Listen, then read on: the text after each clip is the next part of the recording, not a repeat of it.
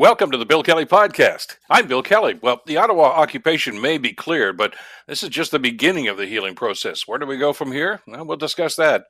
After much harassment in Ottawa, many are targeting mainstream media as part of the occupation. What is the state of journalism, and where are we going with it? And Reggie Cicchini, Washington correspondent for Global News, will join us with the latest development between Russia and Ukraine. All coming up in the Bill Kelly Podcast, and it starts now. Today on The Bill Kelly Show on 900 CHML. Let's swing back to yesterday and the vote with the Emergencies Act that was held finally late into the evening with a lot of preamble from all of the affected parties and all of the leaders over the last little while.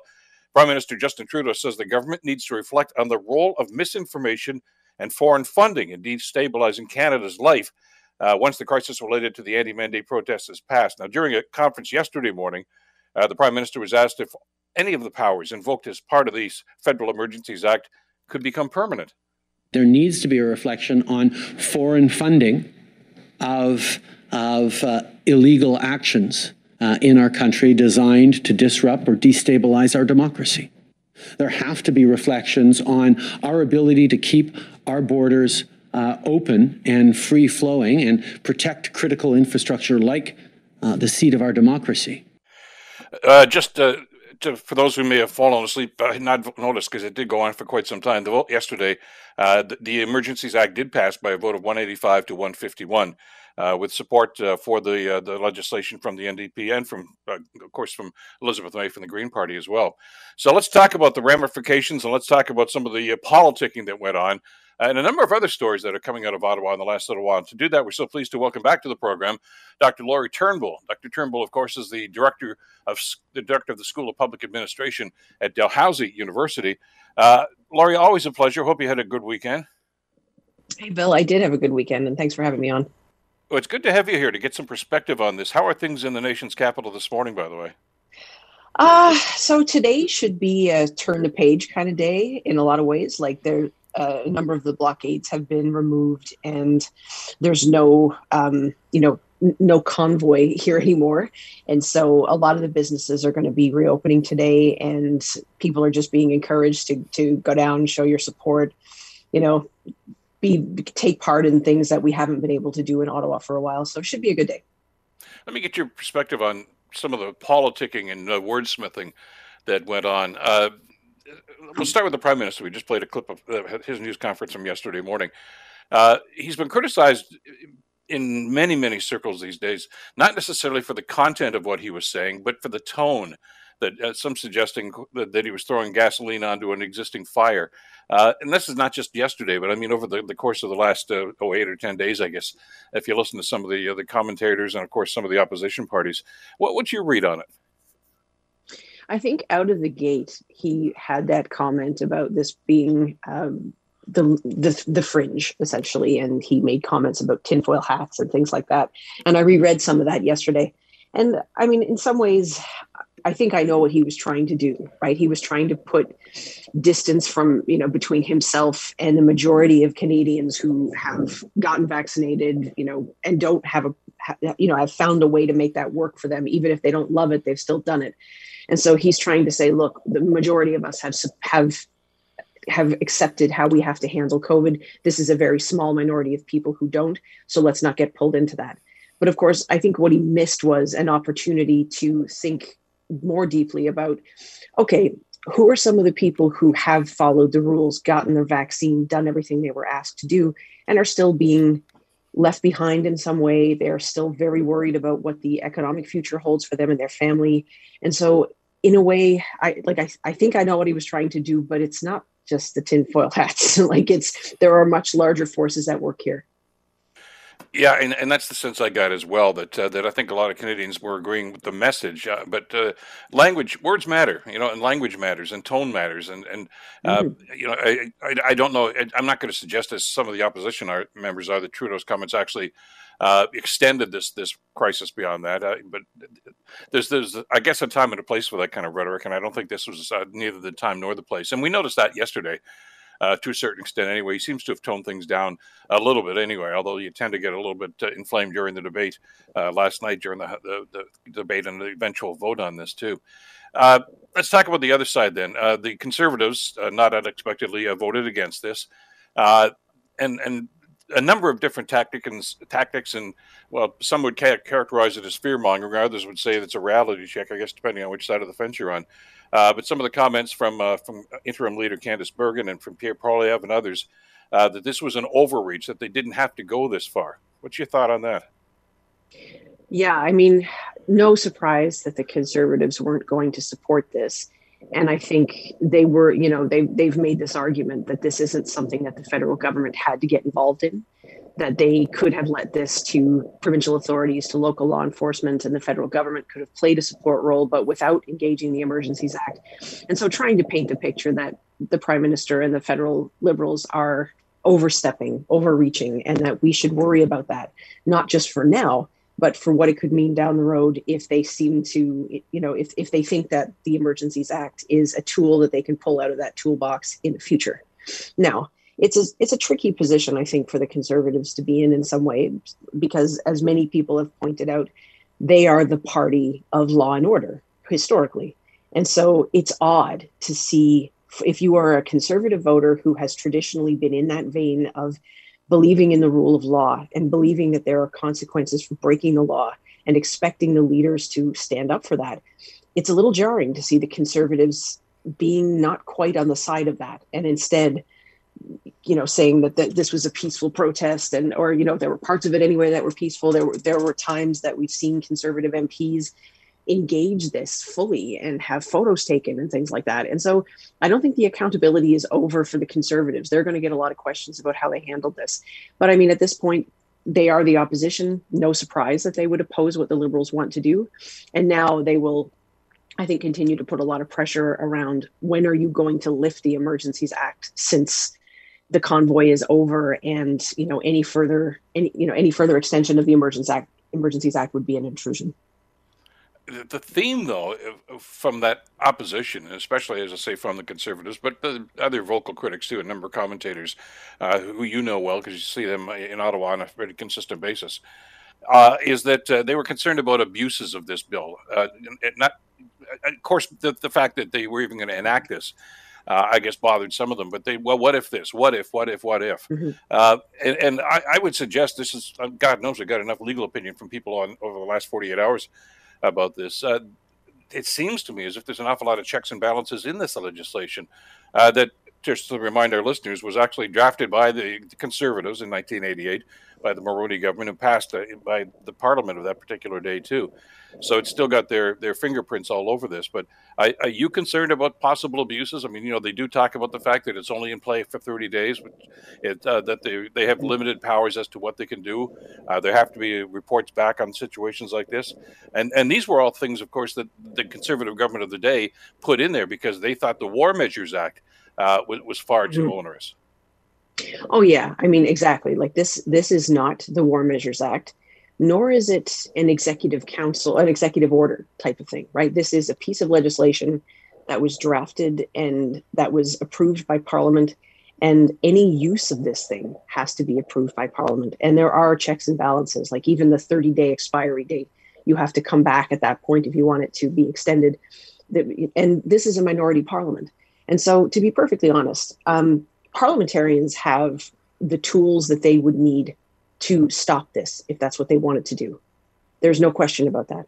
It annoys me sometimes, and to be fair, I didn't hear Jagmeet Singh do this yesterday, but over the past several years, since the Prime Minister and the Liberals have been in a minority situation, oftentimes we hear the opposition say things like, well, we don't have confidence in the government, but we're not going to defeat them. We're not going to go to elections. So we're going to support them, but we don't have confidence. And I'm like, now, hold on. You have responsibilities here too.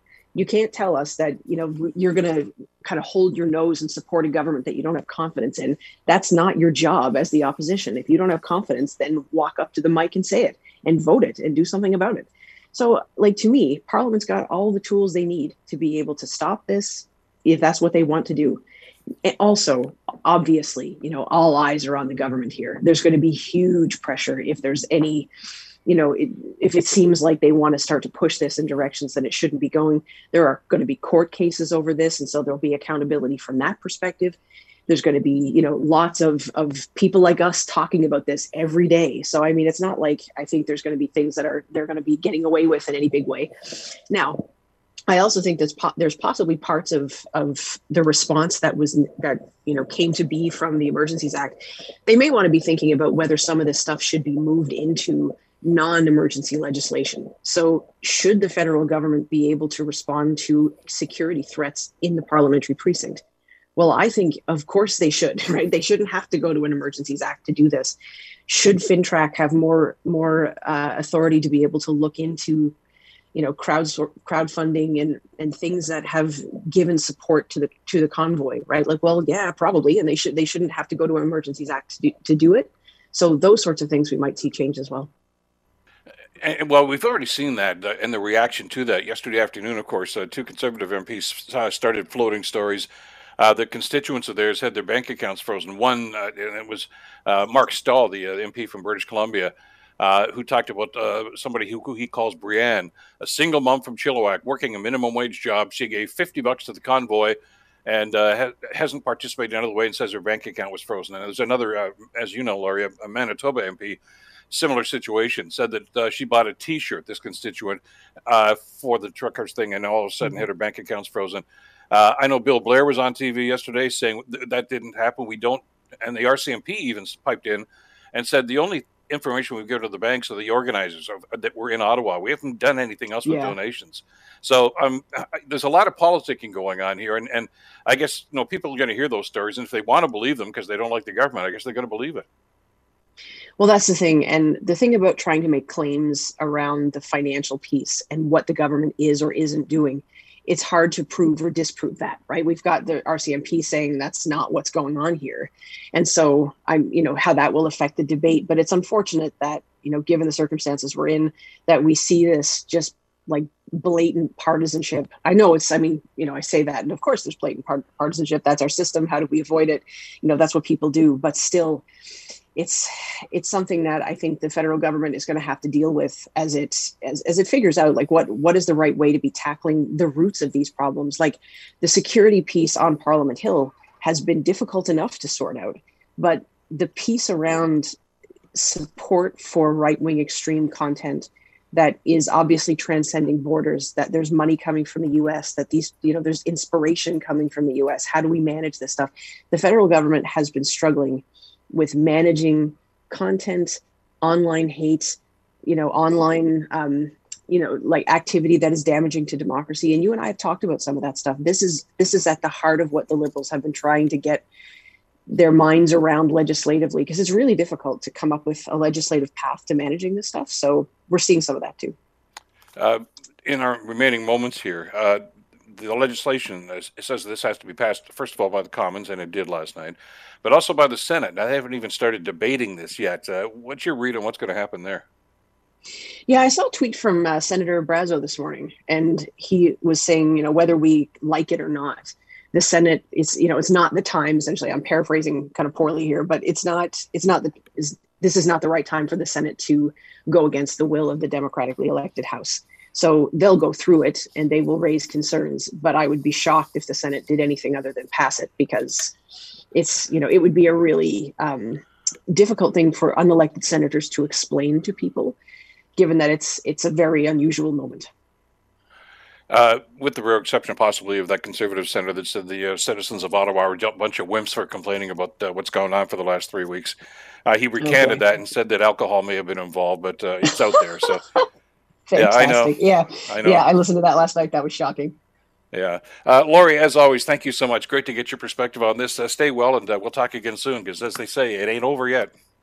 That's definitely true. Thanks, Bill. Have a good day. Oh, you too. Take care. Dr. Laurie Turnbull from Dalhousie University. You're listening to the Bill Kelly Show podcast on 900 CHML. I want to go back again, circle back to what happened in Ottawa over the last 3 weeks, really. And what happened in Windsor, and what happened on the Alberta border, and some of the other places where protests, I'll use that term loosely, had occurred over the last little while. And it was because of the work of a number of journalists from all the networks and a number of different agencies that were on the scene, bringing live stories about what was going on. I mean, you know, your eyes are watching this as they're reporting on this. And there's been some concern raised by a number of different folks now about the treatment of those journalists, certainly by some of the protesters. And we saw that firsthand, especially as the police tried to break up what was going on in Ottawa and in Windsor the week before that, of course. But amazingly enough, the Canadian Association of Journalists has now sent a letter to the Ottawa Police Service complaining about what they say was a lack of respect for journalists' right to report. Apparently, there were some things that they were not allowed to report. There were some places that they were not allowed to be in during this police action over the weekend. And freedom of the press seems to be the theme of the letter. So let's talk about this in a broader sense. And to do that, we're so pleased to welcome back to the program Jeffrey Dvorkin. Jeffrey, of course, is a senior fellow at Massey College. He's former director of journalism at the University of Toronto Scarborough, and author of a book called Trusting the News in a Digital Age. Jeffrey, pleasure to have you back on the program. Hope you're doing well these days. I am. Nice to be with you, Bill. Let me ask you about, as you watch the coverage, and I did a lot of channel surfing, watching all three networks, and the Canadian networks anyway, and some of the other coverage that was going on. And, of course, I read reams and reams of stories about this.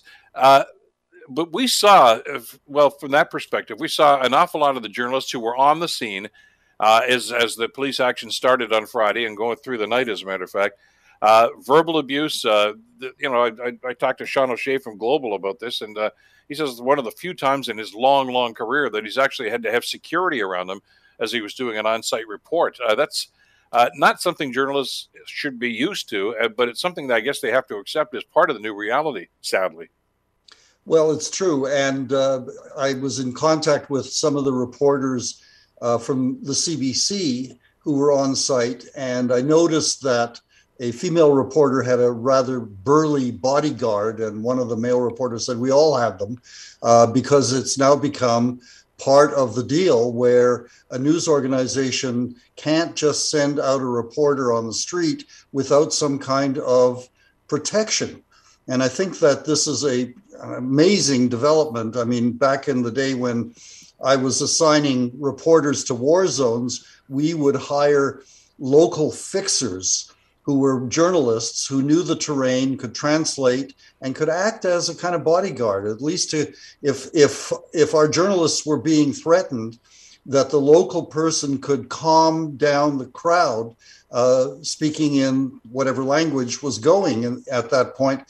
I'm actually kind of shocked that this is happening now in North America, but maybe I'm not. I may be shocked, but I'm not surprised, because this has been building for quite some time. The public's distrust and hostility towards the media and to journalists in particular is getting worse. And I know a lot of people are going to point the finger at Donald Trump, but there's an argument to be made, and I think you and I talked about this previously, Jeff. Trump didn't start this. He certainly threw gasoline on the fire with the quote, fake news, unquote, that he made so famous. And others have adopted that, used it as their mantra right now. It's not fake news. It's news that the people that are upset about it would rather people not hear. That seems to be the better definition and the more apt definition. I think we have to take this seriously. There's a poll I saw today. I'm not sure who did the poll, but said that 61% of Canadians think that reporters, specifically journalism in general, are biased and they're not telling the right story. I think we need to kind of dig into this to find out to what, 61% of Canadians can't be all wrong. Let's put a closer eye on what we do as journalists and try to figure out ways in which we can not placate the critics, but just do a better job. And one of the ways I've been thinking about this is to think about how the media responds to events, and does it in a way that it exacerbates tension and anxiety. And I think that what I'm sensing, and maybe others are as well, is that the public wants a little more context. They don't just want the hit and run news. They want the news that makes some sense to them. And because many news organizations, even the big ones, have been, in my opinion, hollowed out by the digital technology, because management at one point thought, well, we don't need all these bodies and all these expenses. We can just use the internet to better effect. And I don't think that's worked out very well. And I think what we're seeing now is the public's understanding that the quality of the journalism has become a mile wide and an inch deep. And that becomes a problem for how journalism is supposed to serve citizens, not just consumers. Well, and that's the concern that I've had for quite some time. And I'm always, concerned about the fact that, it seems that anybody who's got a cell phone with a camera in it now or has a Twitter account considers themselves to be a journalist, and they're the ones that are the truth tellers, and what they've now dubbed the mainstream media are the ones with all the biases. I don't know how many people I saw in the groups that were on Parliament Hill over the weekend. Everybody had a phone, and everybody was, videoing their version of what was going on. But that's the thing, Jeff. It was their version. Where's this? Where is the objectivity? Everybody is bringing their own point of view to this and blaming, the other guy whose point of view may be different from theirs, is saying, well, they're telling a lie. Well, that's exactly right, Bill, because what we're seeing now is the proliferation of opinion rather than reporting. And so when I saw all these folks in Ottawa holding up their cell phones, pointing them at the police, pointing them at the journalists, and then filling in behind with some kind of narrative about, see how bad these people are. So how can mainstream media, I don't like that term, but anyway, we'll use it for shorthand. How can the media do a better job in being more accountable and transparent? And I think that's the challenge now after the Ottawa occupation, to figure out a way in which there is a better understanding among the journalists and among the public about what is the purpose of journalism, especially in these difficult times. And my sense is that I think the media, for all of its faults, needs to do a better job in one specific way, which is find out what people are really thinking. Not just bloviate and pontificate from the editorial offices, but get out there and talk to people. One of the interesting things about the 2016 election, where everyone said Hillary Clinton was going to win the U.S. election because all the polls said so, there was one media organization that came out, went back and said, no, it's going to be Donald Trump because we've been out there talking to the people. And that was the Los Angeles Times. They were the only newspaper that said that Hillary Clinton is going to lose. And the reason that they said that was all their reporters spread out around the United States, especially in the Midwest, and came back and said, they're not voting for Hillary. They're going to vote for Donald Trump. And I think that getting out there and doing less what I call low-hanging fruit of weather, traffic, and crime, I mean, there's absolutely a place for that. But to get out and do the other kind of journalism, which is, what are people thinking about? Why are they thinking this way? And how can we report this in a way that doesn't necessarily just throw more oxygen on the wrong kinds of ideas, but kind of try to understand where these ideas come from? Well, exactly. And you're absolutely right, because I have this discussion with a number of different people who they may find this shocking. Every now and then I express an opinion on this program that some people disagree with. And I'm good with that. That's fine. That's what this show's all about, an exchange of ideas and opinions. And, if everybody agreed with everything I said on this program, it'd be pretty boring. You want that sort of dialogue and you want that sort of debate that goes on. But to demonize somebody with a contrary point of view is somewhat problematic, because it polarizes, and that pretty much negates any debate or discussion you can have, doesn't it? Absolutely. And I think we have to figure out a way in which we can come together, to use that cliche, but to do it in a way that doesn't necessarily legitimate hateful ideas. And I think that what's happened in the States and maybe happening now in Canada is this idea that every opinion counts, and all kinds of specializations and expertise are to be dismissed because they're not popular. And I think that, so we're coming into we're revisiting an old argument.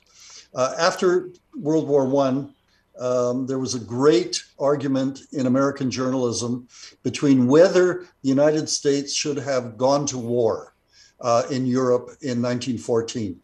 And one of the thinkers around this, a guy called Walter Lippmann, said, no, we need to show more leadership in journalism. We need to point out where the best ideas are and who has these ideas. And he was basically an elitist. His ideas were opposed by a philosophy professor at Columbia University in New York called John Dewey, who happened to invent the Dewey Decimal System for libraries.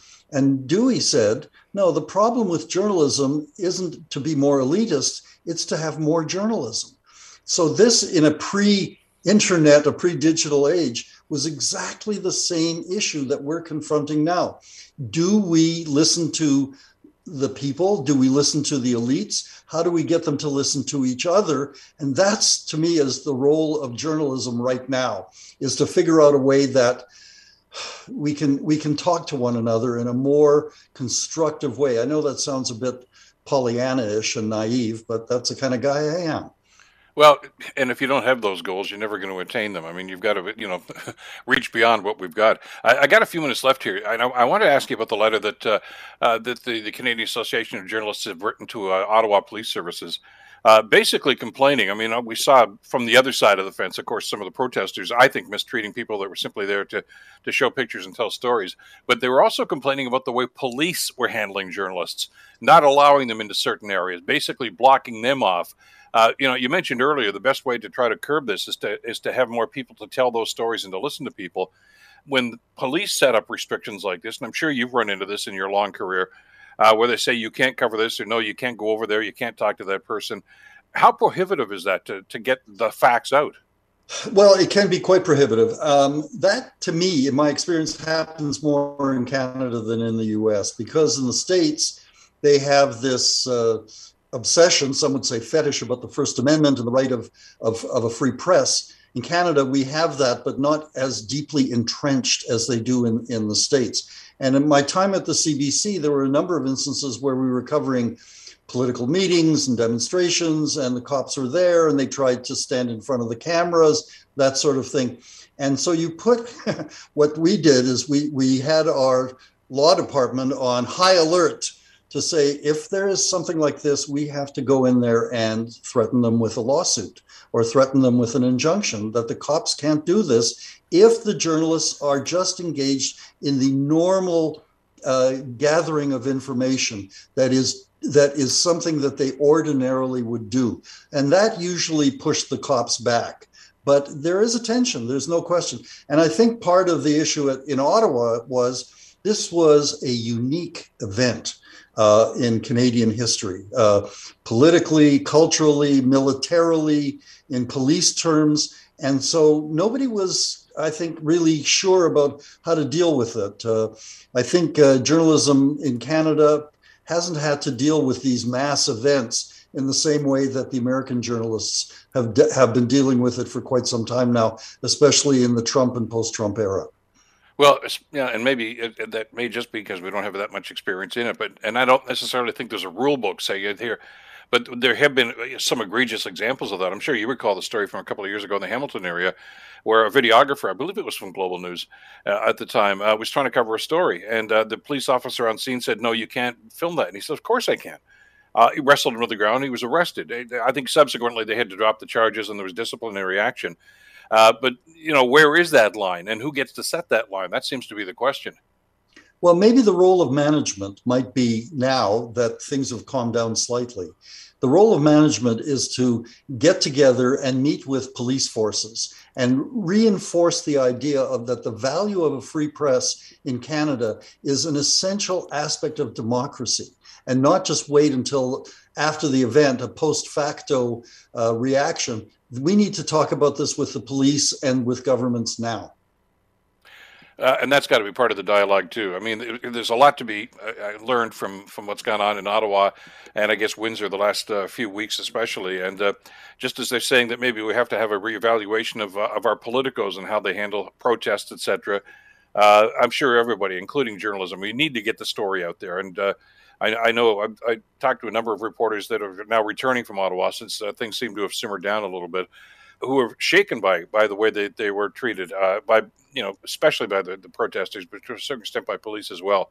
And that's got to change. I mean, if you want the truth, you've got to allow journalism to flourish and to tell those stories and let people make up their own minds. That would be my take on it anyway. Well, I agree with you completely. And we are in kind of uncharted territory now. We haven't seen anything like this, maybe since the War Measures Act or OCA or some of the demonstrations around indigenous rights. But it's escalated to a certain extent, and we're going to see more of it, not less. Jeff, always a pleasure to have you on the program. Stay well, and we'll talk again soon. Thanks for this today. You're welcome, Bill. Take care. Jeffrey Dvorkin, of course, from University of Toronto Scarborough, and author of the book called Trusting the News in a Digital Age. You're listening to the Bill Kelly Show podcast on 900 CHML. This is something that's been simmering for quite some time, about a possible invasion by the Russians into Ukraine. Some would suggest it may have already started with some of the moves that were made over the weekend by Vladimir Putin. To try to give us some context to this, so pleased to welcome back to the program Reggie Cicchini, Washington correspondent with Global News in Washington. Reggie, as always, thank you so much for the time. Glad you could join us today. Good morning. I want to ask you, first of all, about Putin over the weekend. We know that he actually had a meeting of the Russian Security Council, which was televised, by the way, and I know a couple of commentators have suggested that he actually goaded a number of members of the council into making statements to validate his idea about recognizing the independence of two, what they call rogue provinces, I guess, in the eastern end of Ukraine, which, of course, they did. Does this signify the beginning of the invasion?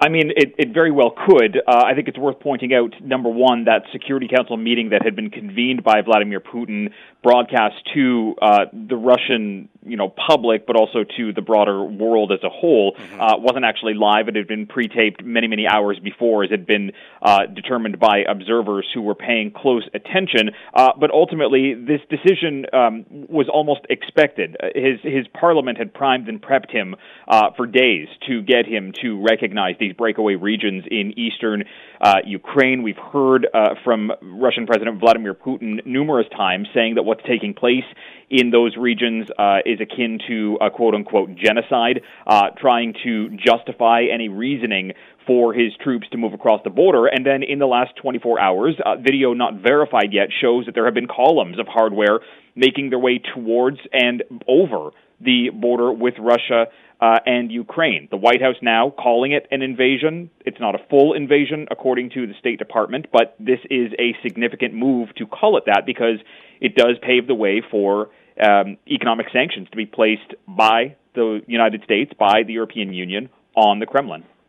But the big move here, I guess, is, I mean, as you mentioned and as you've been reporting, these what they call rogue states now have been under control of Moscow-backed militia since 2014. But if Russian boots are on the ground in those areas right now, that, I guess, is a de facto invasion.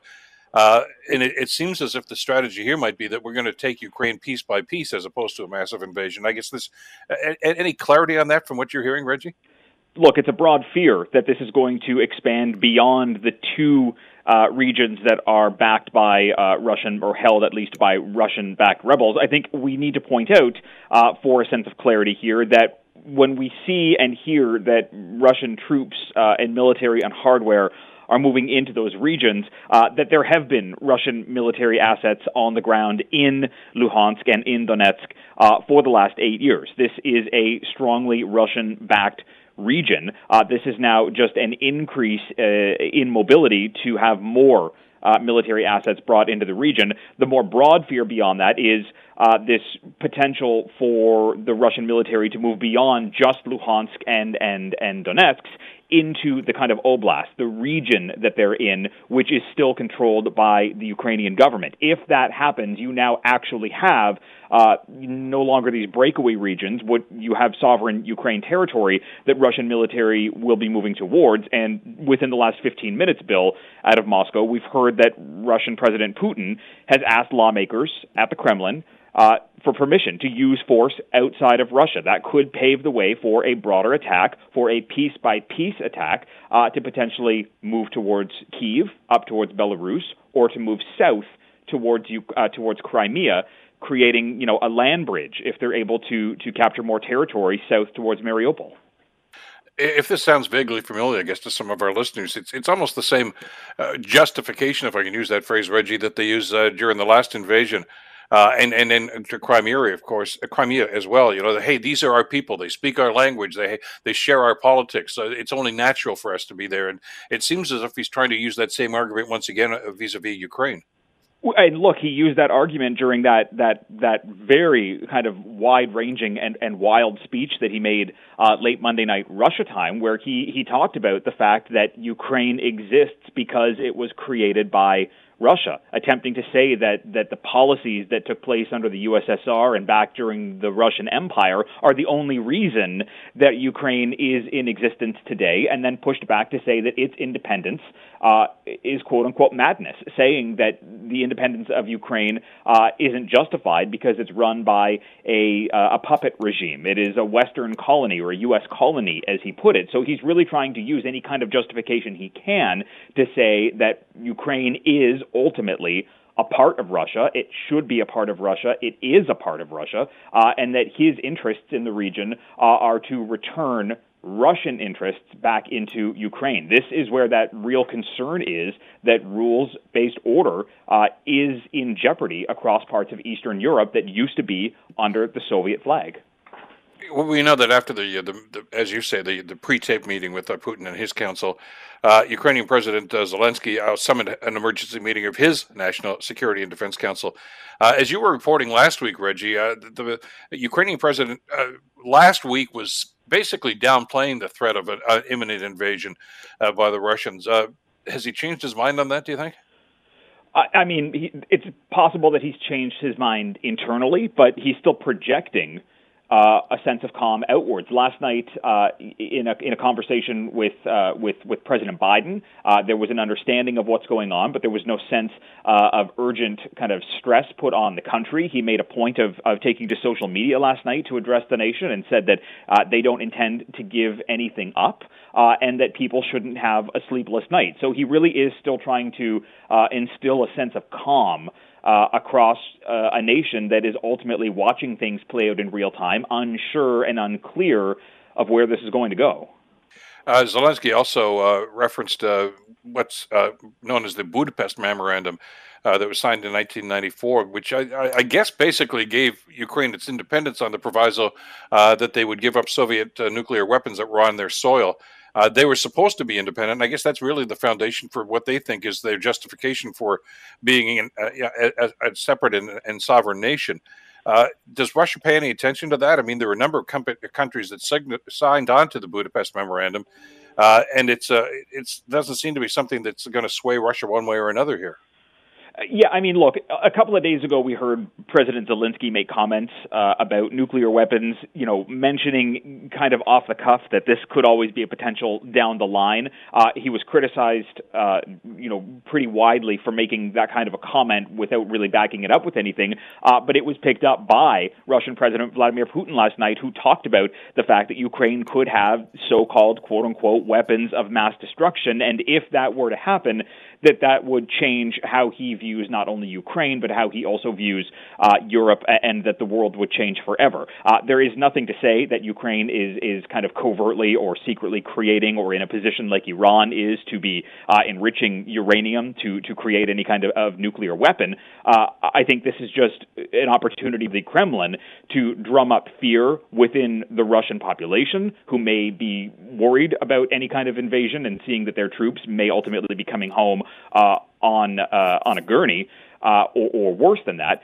But I think that this was simply just a way to further poke a bear, to further provide justification to say that Ukraine is an unstable country, and therefore needs to be returned back to this iron grip of the Kremlin, because in the eyes of Vladimir Putin, Ukraine simply just shouldn't be existing. So anything they're doing is not in the interest of the you know, the ethnic Russians that live in the country. And are they using the civil conflicts that are going on in Donetsk and Luhansk as justification for that? These are Russian people that are in peril. We need to come to their assistance. And look, this is a play that he has made before. It is how we ultimately wound up with Crimea being annexed out of Ukraine and brought into kind of the Russian fold here, trying to say that there is a risk here for Russian interests, for Russian people to be wiped off the map. To hear President Putin using the word genocide, it invokes a fear across his country that Russian history is potentially at stake here and being wiped off the map, despite the fact that that's not being carried out through eastern parts of Ukraine. It is widely seen that any of the causes of violence that have taken place over the last several days have likely been false flag operations carried out by Russian-backed separatists throughout the region, but simply using it as pretext to pave the way for a potential invasion. This is all a game of semantics to try and make Russia's moves seem like they're okay on the world stage, but most experts and most of the West are pushing back, saying any kind of move that's made that puts Ukraine's sovereignty in jeopardy is ultimately going to wind up costing the Russian government. Reggie, there's a number of different things going on here, and we can only speculate, I guess, about some of the motivations that may be driving Putin at this stage. But one of them, I would think most certainly, and you guys have been talking about this too, and your reporting, is the North Crimea Canal, which was actually built by the Russians back, I guess, a number of years ago.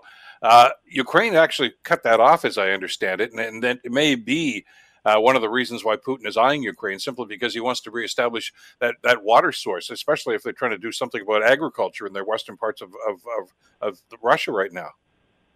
I mean, look, it's possible. It's possible that Russia is simply looking at Ukraine as a whole, understanding that it's a big footprint.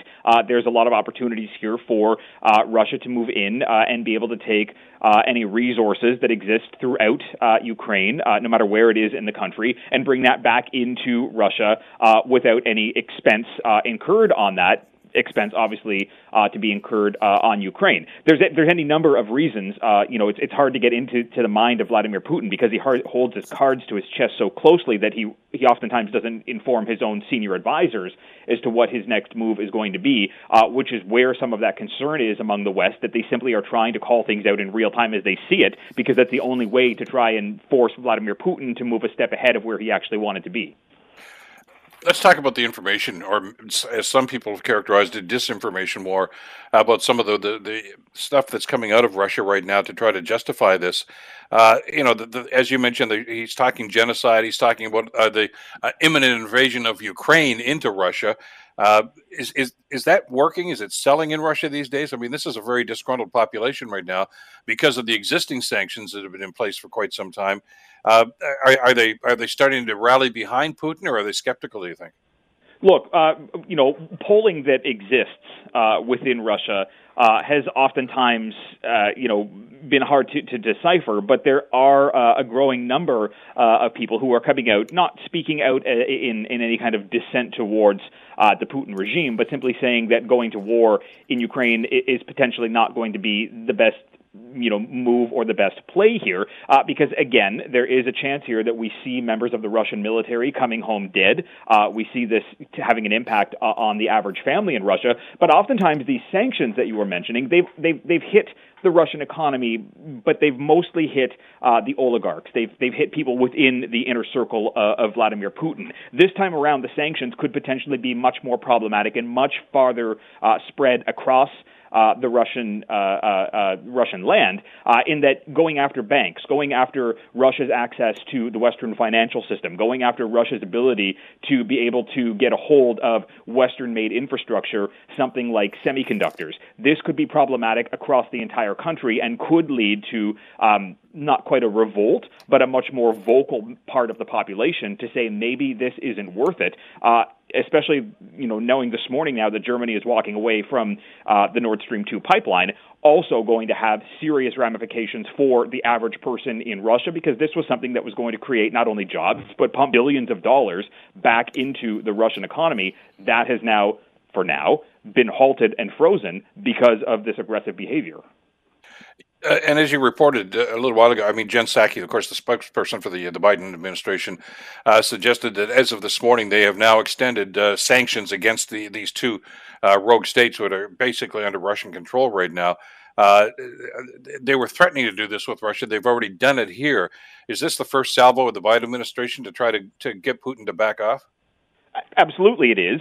It was step one. It was an executive order signed by the president on Monday, and we are anticipating that there is going to be some kind of wide-ranging round of sanctions that are going to be announced by the White House at some point later today. The president did not have a media availability about the Ukraine-Russia situation on his schedule until about an hour ago, and we've now been told that he'll be speaking around 1 or 2 o'clock in order to give an address. And it's widely expected here that we are going to see much stronger, much swifter, much more severe consequences when it comes to these sanctions on Ukraine that go far beyond dealing with financial transactions with people who may be located in these self-declared republics in eastern Ukraine. This is simply going to be part and parcel with the sanctions that were announced by the United Kingdom, with sanctions that are being put together by the European Union right now. This is an all-out effort by the West and try to bring Russia back from the ledge by saying, look, well, your economy right now, and the United States is really going to try to take the head of the table here by saying, look, we can go after you, and we fully intend to. We just have to wait to see what the president is going to say in a couple of hours.